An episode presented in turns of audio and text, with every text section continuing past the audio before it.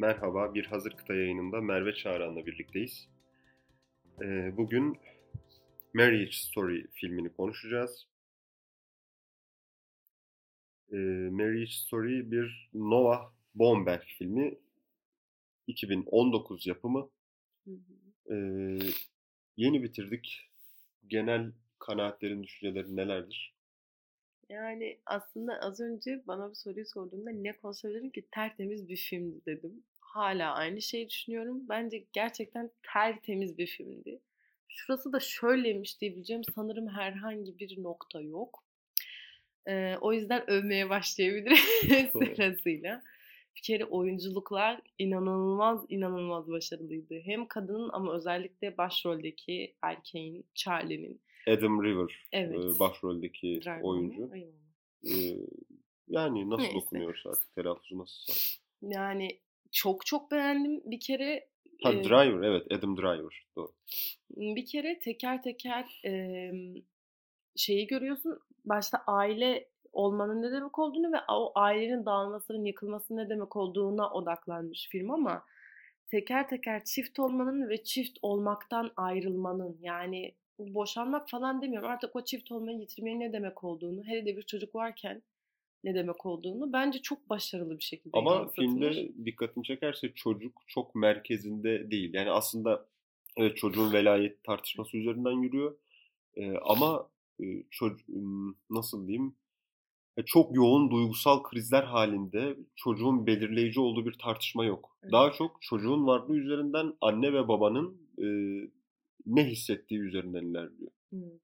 Ama işte çocuk zorlaştıran faktör Hatta oluyor. çocuk çok duygusuz yani Evet. Ee, hiçbir yani o sürecin anne baba ne kadar yansıtmamaya çalışsa da e, yansıyan tarafları var ama çocuk bunlarla da ilgisiz gibi. Yani Evet. bir tür duyguları alınmış, Aynen öyle. sadece o hayatına, oyunlarına dalmış bir e, yaratık gibi hareket Aynen ediyor. öyle.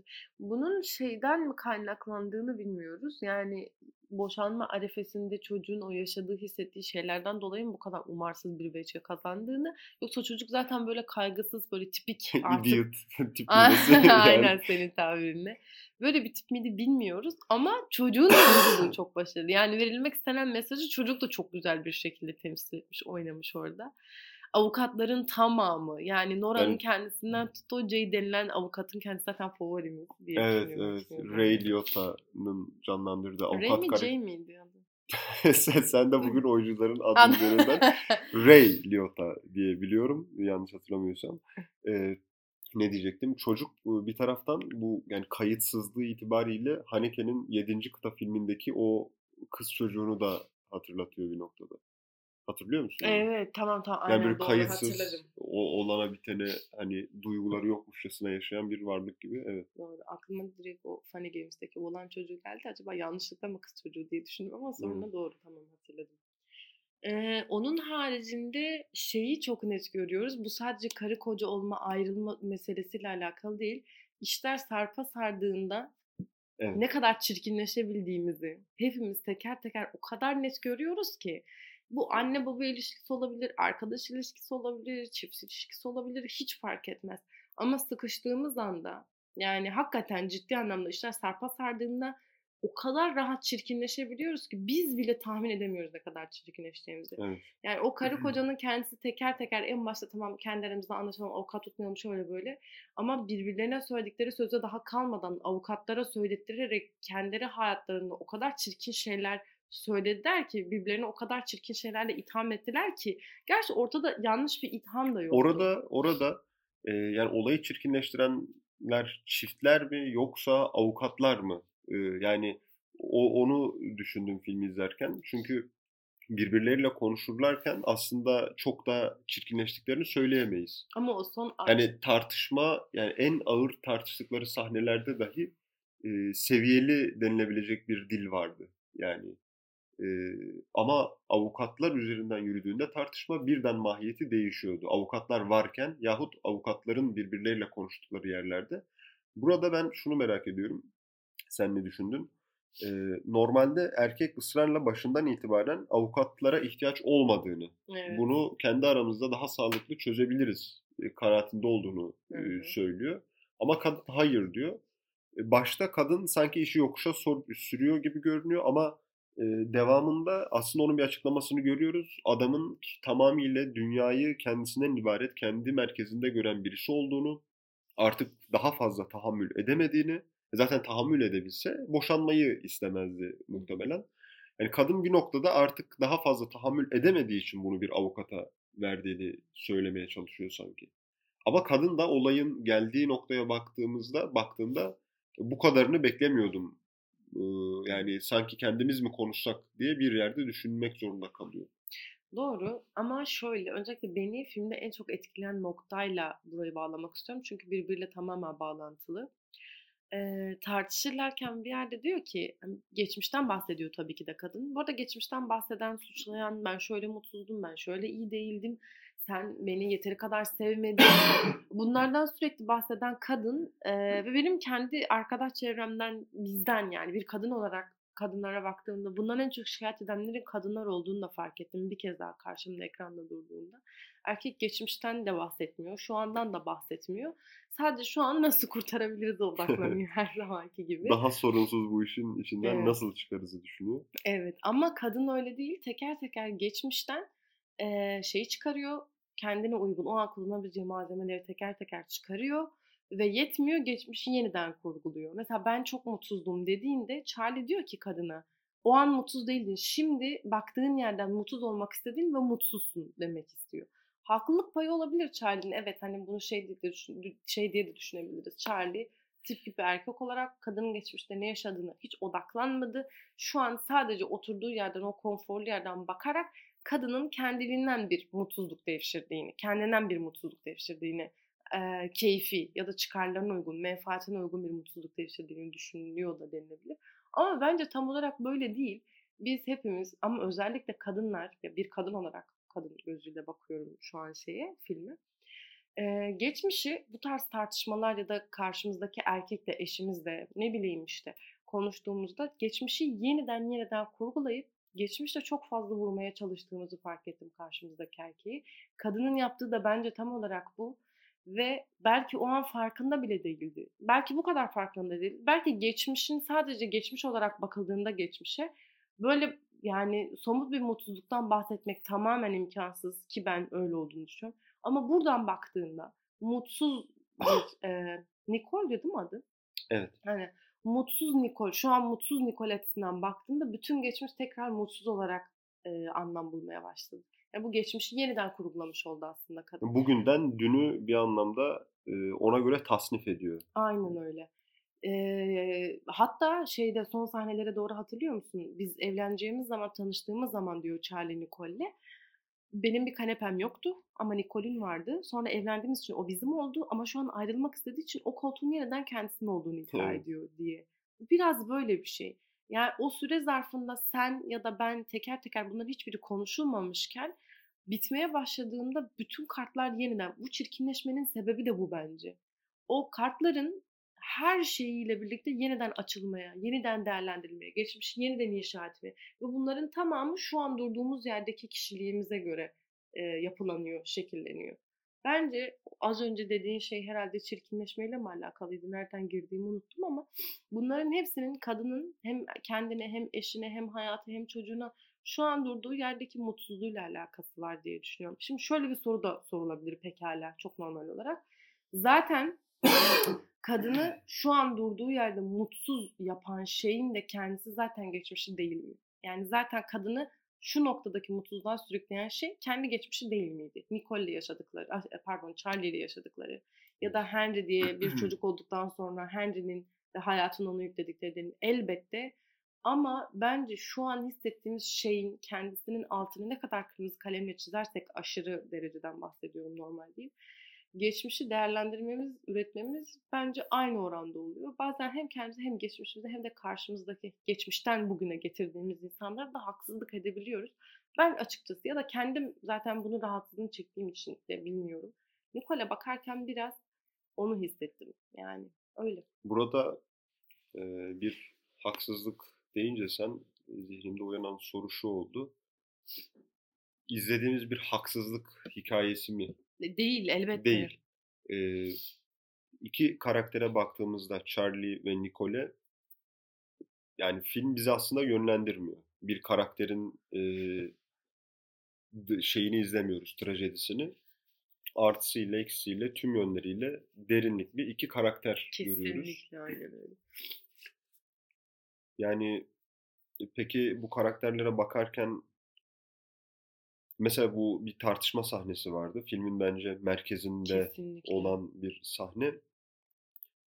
Ee, yani o tartışmadan hara- hareketle e, filmin geneli içinde düşündüğümüzde hani e, daha makul noktada duran karakter sence hangisiydi? Yani ikisinin makullük bence şöyle bir şey bağlam içerisinde. Kadını kendi bağlam içerisinde değerlendirdiğimizde onun avukat tercihi, verdiği sözü unutması, çirkinleşmesi. Peki Bunların orada kendi orada makulü bir içerisinde değerlendirilebilir. Yani bunun kendisi de bir makullük olabilir. Yani Evet. kendi makuliyet şartlarını taşıyor zaten her biri kendi içerisinde. Bu dışarıdan verilecek bir şey değil. Ama bence beni etkileyen şu an şurada ve seni etkileyen ikisinin de oyunculuğu çok iyi ama adamı bütün çaresizliğiyle gördüğümüz için ezilenin daha doğrusu çaresiz olana sanki birazcık daha şey vermek istiyoruz. Ona biraz daha o kadın tarafından e, hırpalandığı için ya da kendini yeteri kadar savunamadığı için biz izleyici olarak sanki biraz daha Charlie'nin yanında durmalıymış ki Charlie ezik de bir karakter. Değil, Hani değil aslında. Ya. Evet. Ezik mi diyebilir miyiz? Bilmiyorum. e, yani şöyle iki karakteri yan yana koyduğumuzda Charlie görünüş itibariyle de oyunculuk itibariyle de daha e, nasıl denir? Ha, kendi halinde. Evet, evet. E, ya daha buruk bir tipleme Evet, var. evet, E, evet, kadın aynen. kadın daha böyle derli toplu konuşurken daha net kendini ifade eden bir noktada duruyor gibi. Bence Charlie izlerken bu kadar etkilenme sebeplerimizden bir tanesi de bu. O burukluk ve doğallık içerisinde tamamen kendini oynadığı gibi hissediyoruz. Ya ben Hayatın içinden bir Evet. karakter bütünüyle. Yani aynen e, öyle. ya hatta ben film başladığında bu rolü yakıştıramadım adama. Yani bir ilk e, Evet. 20 dakika boyunca yani neden bu adam oynuyor bu karakteri diye. Ben Ama film ilerledikçe gerçekten çok e, iyi oyuncu yani oyunculuk itibariyle e, çok iyiydi. Evet. Ben bir de konuyla alakalı şu an hemen Charlie'nin burukluğundan konuşmuşken şunu söylemek istiyorum. Bilmiyorum katılacak mısın, katılmayacak mısın ama bence biz yükselen kadın hareketleri ve kadın algısı ekseninde düşünecek olursak artık yani şimdi değilse bile ilerleyen zamanda bence birazcık da erkek haklarını konuşmamız gerekiyor gibi düşünüyorum. Çünkü Nora avukatı aslında kadınların yani bir anne olarak bir annenin kendisi ve babanın kendisi üzerinden kıyaslama yaptığında annenin aslında ne kadar bütün sorumluluğuyla donandığını ve asla kaytarma hakkının olmadığını ama baba söz konusu olduğunda o sorumsuzluktan şey sorumluluktan kaçma ihtimalinin olabildiğini hatta bizim hepimizin tamamen onun mevcut oluşunu bile yani ya yeri geldiği zaman yadırgayabildiğimizi falan anlattı. Ama bakıyorum o Charlie'nin tamamen kendisini izlediğimizde en nihayetinde bir kadın kadar güçlü olamayışını ya da evladı söz konusu olduğunda o annenin en nihayetinde sanki çocuğuyla e, baba ilişkisi olmaksızın var olmaya çalışmasını, kendini ifade etme noktasında hep kadından daha dezavantajlı noktada bulunmasını, sanki ona bu burukluluğu ve burukluğu veren, katan, o sahiciliği e, bize geçiren şey onun bence erkek olması. Çünkü ben erkeklerin özellikle bu tarz konularda boşanırken ya da evlenirken de e, her zaman için iki ikinci planda kaldığını düşünüyorum artık. Yani sadece şey olsaydı, mahkeme taşınsaydı elbette bu pozitif ayrımcılıktan dolayı. Ya bunu da söylerken biraz dikkatli olmam gerekiyor mu gerekmiyor mu bilmiyorum ama malum yükselen bütün kadın hareketleri bu zamana kadar böyle değildi. Buna sesin çıkmıyordu falan diye bir, birden Evet. hiç söylemediğin, düşünmediğin şeyi bile düşündürtüye, düşündürtebiliyorlar. Bu maalesef kamuoyu oluşturulabiliyor böyle. Ama e, ben yine de yani belki sadece Charlie ve şey boşansaydı, Nicole boşansaydı arada bir çocuk olmaksızın yine bir parça onu bu kadar buruk göremeyebilirdik. Yine görürdük muhtemelen. Çünkü kadın her zaman için daha haklı, daha çok veren taraf olarak düşünüldüğü için ki bence öyle de zaten tartıştığım şey bu değil ama çocuk olduğu için ekstra ekstra ekstra dezavantajlı ve mağdur. Bence biz Charlie izlerken bu kadar e, yakınlık kurmamızın sebebi onun bu süreçte zaten buruk olmaya yazgılı olması gibi hissediyorum ben şu an. Bilmiyorum sen katılacak evet. mısın? Yani bu konuyla ilgili filmde geçen bir diyalog vardı. İyi baba evet. tartışması. Orada e, şeyin nasıl denir? Kadının avukatı diyordu ki e, iyi baba kavramı herhalde bir 30 yılda evet. falan oluşmaya başladı. Çünkü onun öncesinde bencil, e, işte huysuz, e, işte bir, bir bazı kötü hasletler sıralıyordu ve diyordu ki bu zaten baba bu demekti. Yani e, ayrıca kadın hareketleri konusundaki o yani bu meseleye dair konuşurken temkinli olmanı da anlayabiliyorum. Çünkü şöyle bir sıkıntı var bu hususta.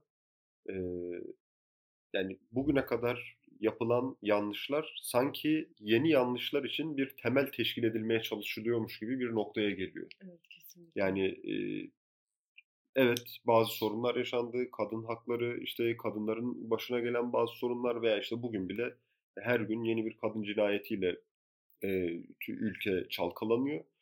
E, ama bunlar e, kadın erkek ilişkilerini ele alırken e, hastalıklı daha başka bir takım eğilimleri ortaya çıkarmak için sanki malzeme yapılıyor gibi. Maalesef. Yani sağlıklı bir zeminde konuşamıyoruz. Evet, kesinlikle. Ama bu bunu hiçbir zaman tartışmayacağımız anlamına da gelmemeli. O yüzden evet. bence... Ben bu az önce makuliyet konusunu açarken mesela şunu da düşündüm. E, çünkü onun cevabını tam alamadım filmde. Hatırlarsan e, işte adam e, isimlerini hep unutuyorum. Charlie avukat ararken şöyle bir şey öğreniyor. İşte yani oradaki sistem artık her nasılsa e, avukat olarak işte birçok kişiyle görüşürken şey sıkıntısı yaşıyor. Daha önce eşi oraya gitmiş, bir soru sormuş, danışmanlık hizmeti almış. O, bundan dolayı e, o avukatla çalışamaz.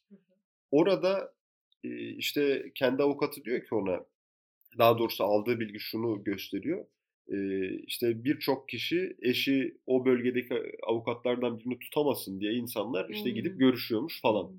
Ya orada izlerken normalde e, Nikole şeyi konduramıyorsun. Yani böyle bir pazarlıklı süreç işletebilir mi? Yani eşi bir iyi, iyi bir avukat tutamasın diye o o çevredeki avukatlarla tek tek görüşmüş olabilir mi? Öyle bir ima vardı sanki. Çünkü çocuğuna Nitekim görüşmüş çocuğa sorunca evet, 11, 11 diyor. 11 avukatla görüşmüş. Haliyle mesela onu görünce ister istemez Nikole bakış birden değişiyor. Yani normalde eşiyle konuşurken gayet mantıklı, sağduyulu konuşmaya çalışan bir kadın yani bu süreci işletirken böyle kirli bir şeye girer mi? Girer çünkü geçmişin tamamının kendisinden verilen tavizlerle olduğunu düşünüyor. Kendisinden taviz verdiği için bir hırsla dolu o hırstan dolayı da her şeye hakkı olduğunu düşünüyor. Geçmişini Ve kurtarmaya da, çalışıyor. Bu konuda konuşulması gereken bir şey belki.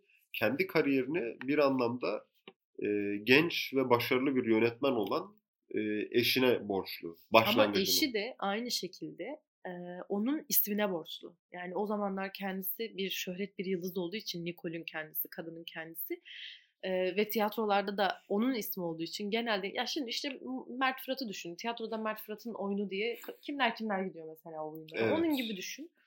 O da bir şey yani karşılıklı bir şey söz konusu. Yani oyunculuğun niteliği önemli olmaksızın tanındık bir ismin olması bir bilmem ne sahnesinde evet. e, birçok e, işte yani en hevesli seyirciyi çekiyor kendisine. Yani onunla alakalı bir şey diyorsun.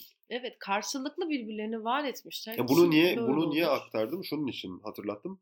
Ee, orada hani kadın ısrarla yani adamın e, Charlie'nin işte e, işte falanca şehirde değil de neden burada olmadığı. Yani işi için ailesini, çocuğuyla olan e, işte bağlılık seviyesini, ilişkisini e, sorumluluklarını aksattığını falan kadının söylediğini görüyoruz. Hmm. Ama aynı zamanda sanki kadının kendi eğer bir kariyeri, bir başarısı varsa kendisini tatmin eden şeyler neyse bu konuda eşinin orada e, iş hayatını sürdürmesine bağlıymış gibi görünüyor. Hmm. Yani bütünüyle adamın e, sorumsuzca e, kendisini e, işine vermiş olması gibi bir durum söz konusu değil. Evet, aynı bunu zaten görüyoruz tartışmada. Ama dediğim gibi az önce kendine yani bütün geçmişi bir hırsla intikam alırcasına tek eş, eskiden eşi olan adama yöneltiyor. Büyük bir hırsla hem de. O yüzden her türlü çirkinliğe hak olduğunu düşünüyor. Ve bunun karşısında Charlie dayanabildiği kadar dayanıyor kendince ama son gün çocuğu söz konusu olduğu için ve aynı zamanda bursu, dahi bursu söz konusu olduğu için Evet. ne yapacak? Kendisi de çirkinleşmek zorunda. Ve sürecin kendisi bir çirkinlikle artık yol almaya devam etmek zorunda. Yani ay bu arada biz e, daha önceden herhangi bir şekilde prova yapılmadı. Filmi az önce bitirdik ve şu an konuşuyoruz. Herhangi bir sıralama, planlama şu hiçbir şey yok ve hastayız. evet. Sabahleyin acilde gittik, iğnelerimiz olduk, ilaçlarımızı aldık Evet geldik. yani bu filmi e, Eyüp Devlet Hastanesi'nin acilinde izlemeye başlamış Evet, olmanın değil gerçekten orada başladık İlginç bir hikayesi olmuş oldu. Bitirmeden önce şunu da konuşalım istiyorum. Filmin e, son sahnesi yani ilginçti. Değil mi? Evet doğru. Unuttum Yani orada işte adamın çocuğu kucağına alması normalde kadının hakkıyken çünkü filmin sonuna kadar sürekli surette yani bir, birkaç defa şey geçiyor. Çocuk bugün bende işte özel bir program var belki adamın ama müsaade etmiyor. Karşılıklı bir böyle sınır Sürtüşme. evet sürtüşme ve sınırları karşı tarafa dikte etme durumu söz konusu. Ama o son sahnede kadın e, müsaade ediyor. Bir e, kendi yani kendisinde olması gerekirken e, ve e, adam yani Charlie ayrılırken e, ayakkabısının işte bağcığının çözük olduğunu görüyor ve gidiyor bağlıyor. birden kopmuyor işte. Hayat böyle bir şey. Değişimin kendisi çok radikal bir şekilde birden olmuyor. Artık birbirlerinin eşleri olmayabilirler ama arkada neredeyse 10 10-15 yıllık bir şeyi var. 10-15 yıl boyunca belki onun gömleğinin yakasını düzeltti, ayakkabısının bağcığını Evet. düzeltti. Aynı şekilde adam onun elektrikleri kesildiğinde yardımına koştu. İşte eş olmak, çift olmak, birbirine alışmak bence böyle bir şey. O kadar yıl sonra birden kesip atamıyorsun. Yani tabii bunların çocuk olduğu için kesip atmaları zaten mümkün değil ama bence bu zaten hepimiz için geçerli. Bu kadar zaman, bu kadar yıl, bu kadar hayat geçtikten sonra birlikte birden kestirip atmak kolay olmuyor. Eskiyle birlikte götürmeye çalışıyorsun. O kırgınlıkla, alışkanlıkla, geçmişe bakarken ki bazen o hisle. Ama hepsiyle birlikte yeni bir bakış kazanmayı öğretiyor sana hayat. Bence bu. Evet Hmm. orada o e, hatırlarsan avukatlarla birlikte yaptıkları o toplu görüşmede e, adam e, şeyi seçemiyor. Yani ne yersiniz muhabbeti oluyor. E, e, yani getirilen menüye bakıyor. Bir iki dakika düşünüyor fakat şeyi seçemiyor ne yiyeceğini. Orada e, Nicole elinden alıyor. ne yiyeceğini söylüyor ve adam da kabul ediyor yani. Öyle bir durum da var. Hayat böyle bir şey biraz da. Ama bu yani o son sahnedeki e, tablo ya bu çiftin yeniden bir araya geleceği yahut film boyunca da yani böyle bir şey üzerinden yürümüyor sanki. Yani Tekin bitti zaten. evet evet bitti E, ama o son sahne o biten bir hikayede bile bitmeyen Hı hı. neler var. Güzel. Ona ona dair bir ima Evet. içeriyor sanki. Öyle. Evet. Velhasıl biz çok beğendik. Özellikle e, başta başrollerimizin performanslarını ama ben özellikle Charlie'ninkini çok çok daha çok Evet evet beğendim. çok iyiydi. İkisi de tipik kadın ve tipik erkek oyuncularıydı. Belki de bu kadar etkilenmemizi sağlayan şey bu. Tipik olmaları. Hikayenin kendisi de tipik. Herhangi bir şey yok. Yani muhtemelen bu bir Türkiye'de Türkiye filmi olsaydı, Türkiye sınırında çekiliyor olsaydı son anda Charlie bir şeyler yapar ve Nicole'u boşanmaktan alıkoyacak muhakkak bir harekette, hamlede bulunurdu ve Veyahut boşanmazlar. kadın boşanma yönünde irade ortaya koyduğu için toplumsal bir e, dul kalma tehdidiyle yani Evet ya da Ee, Henry çocuk neden boşanıyorsunuz anne baba deyip yani olayı şu an ama Türk, Türk sinemasını da çok karalamış gibi oldu. Bu Yeşilçam sinemasının kötü örnekleri için geçerli. Yok ya Yoksa bütün bugün televizyon dizileri şu an aynı. evet televizyon ama şey olarak söylüyorum çok e, yani güzel e, seçkin sinema örnekleri de görüyoruz. Tabii, yani. Böyle bu tip klişelere yaslanmadan Aynen. e, kurgu ortaya koy- ortaya koymayı bilen yapımcılarımız var, yönetmenlerimiz. Aslında biz çok beğendik. Siz de izleyin. Zaten Ee, spoiler dolu bir şey oldu bence podcast oldu. Yani bir, bir- de şunu sana sorayım. Ben şimdi film bittikten sonra hızlıca bir e, yorumlara bakınca yani en az yarısı e, mesela ek sözlükte şurada burada yapılan yorumlarda filmin çok uzun olduğu, diyalogların Hayır. gereksiz şekilde yani e, bana da çok insafsızca geldi bu. Yani Hayır, çok eğlenceli ve e, böyle sinemada izlenecek işte atraksiyon dolu bir film arayanlar için bu anlamda durağan geçebilir. Ama e, yani bir nasıl denir hayatın içerisinden e, iyi, sıkı diyaloglarla örülmüş bir yapım olduğunu düşünüyorum ben. Muhtemelen bu yorumu yapanlar başroldeki adam aynı zamanda Star Wars, Star Wars'un oyuncularından bir tanesi. Onu görüp gelenler olabilir o yorumu yapanlar. Yoksa ben en ufak bir tutukluk hissetmedim. Gerçekten aktı gitti film. Tertemiz bir filmdi. O ayrı. Evet. Zaten bahsettiğim şey de oydu. İkisi de tipik karakterler. Bu tipin kendisi, o normalin kendisi sıkıcı manasında değil. İşledikleri rol, şey pardon, işledikleri konu, oynadıkları rol hepsi teker teker tipik bir şeyi ele almışlar. Yani oradan ışın kılıcı çıkıp da yeni yeni şeyler olacak değildi. Zerre kadar şey hissetmedim, sıkıcılık falan hissetmedim. Diyaloglar da uzun değildi. İzlediğimiz Nuri Bilge Ceylan filmi değildi yani. Uzun diyalog, o, o kadar uzun diyalog yoktu. Bence gayet yerinde kararında ki 2 saat bence bir film için çok ideal. 3 saat olunca uzun olabiliyor. 1,5 saat bana bazen çok kısa gelebiliyor. Ama bence 2 saat bir sinema için çok çok ideal. İşte bizim yeni nesil izleyicimiz artık gün geçtikçe kısaltmaya kısaltmaya falan döndüğü için artık TikTok videolarıyla yaşadıkları için onlara Evet. uzun da gelmiş olabilir. Bilmiyorum ama bence çok idealdi. Hem süre olarak hem de diyalog olarak. Evet. eee, burada bitirebiliriz o zaman. Yeni bir yayında görüşmek üzere. İnşallah.